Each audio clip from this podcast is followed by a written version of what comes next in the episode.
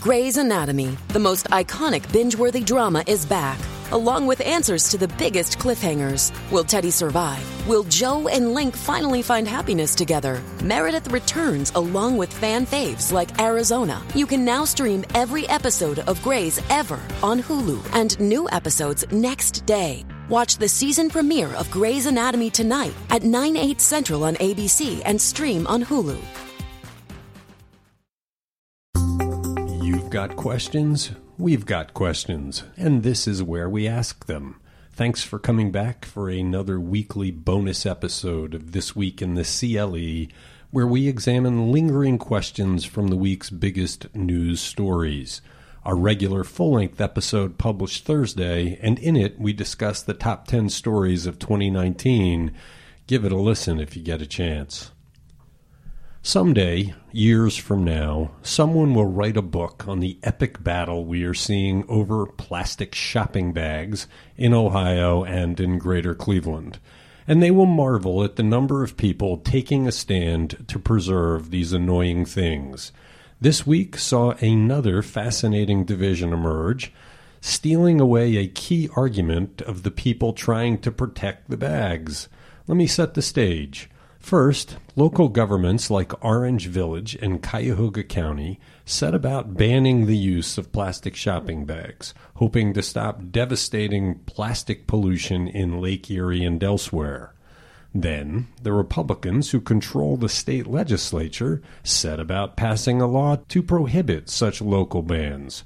Why, you ask? Well, one key reason, they said, was to protect grocery stores from the extra costs of using paper bags. Legislators said the plastic bag ban threatened the existence of the grocers. But this week, we saw an announcement by one of Northeast Ohio's biggest grocery chains, Giant Eagle, saying it is getting rid of the bags on its own, pretty much destroying the legislators' argument. The Ohio House has passed the law, and the Senate is mulling it over. Will Giant Eagle's move stop the law, or will those who would protect the bag continue forth, depriving the environmentally conscious governments in Cuyahoga County of the ability to clean up the lake? 2020 should bring us some answers. The big question coming from the year long criminal investigation of Cuyahoga County government is whether this has become one expensive fishing expedition. This week saw a new and hard to understand development when prosecutors suddenly took an interest in the recent firing of the county budget director.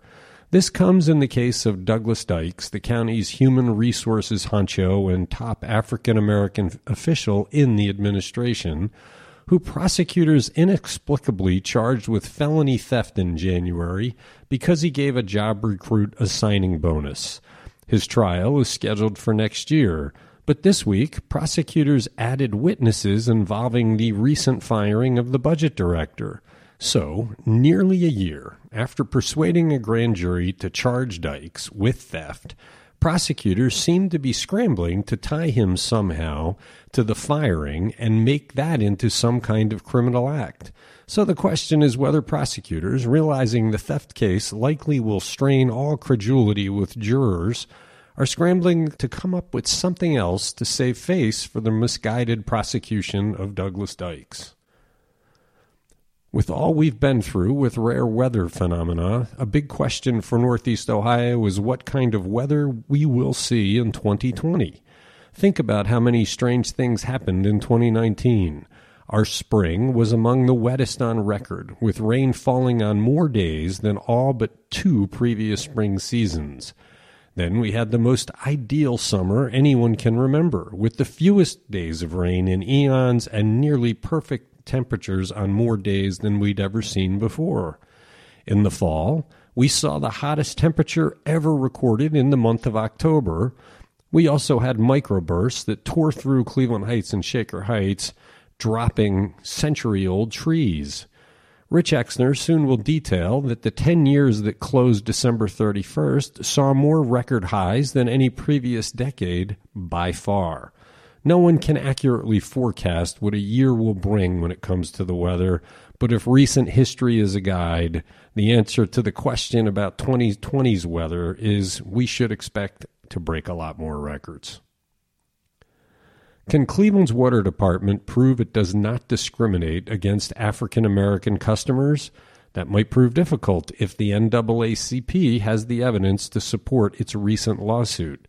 Basically, the NAACP says the city is quicker to shut off water and put liens on the property of black customers than white customers. The NAACP says this happens irrespective of income. The NAACP also says the city erroneously overbills people for water, leaving them unable to pay, then puts liens on their houses. The suit has five plaintiffs in Cleveland, East Cleveland, and Warrensville Heights. And one question that remains on this suit is whether it will draw a lot more people to want to join in. Where should we build a new jail in Cuyahoga County? With the consensus growing to separate the jail from the courthouse as the county figures out how to replace its aging justice center, the thinking is to build a modern jail. That means something that is one or maybe two stories tall rather than the tower we have now, and that would require a good bit of land. Moving out of downtown seems certain, but where? Does the jail stay close to downtown, maybe over in the area north of St. Clair Avenue and east of East 21st Street? Does it go out near the Juvenile Justice Center, where the Juvenile Detention Center is in the Fairfax neighborhood? With the economic development plans for Opportunity Corridor, the city of Cleveland is unlikely to welcome the jail near the new police headquarters out that way. The jail needs a lot of land. The decision on where it goes could be controversial. A lot of county residents might oppose a big jail appearing in their neighborhoods. It's something that will be decided likely in 2020. Thanks for listening to this bonus episode of This Week in the CLE. Check back with us Tuesday when we will publish our special episode a few days early. We're taking a look at the top 10 stories of the last 10 years.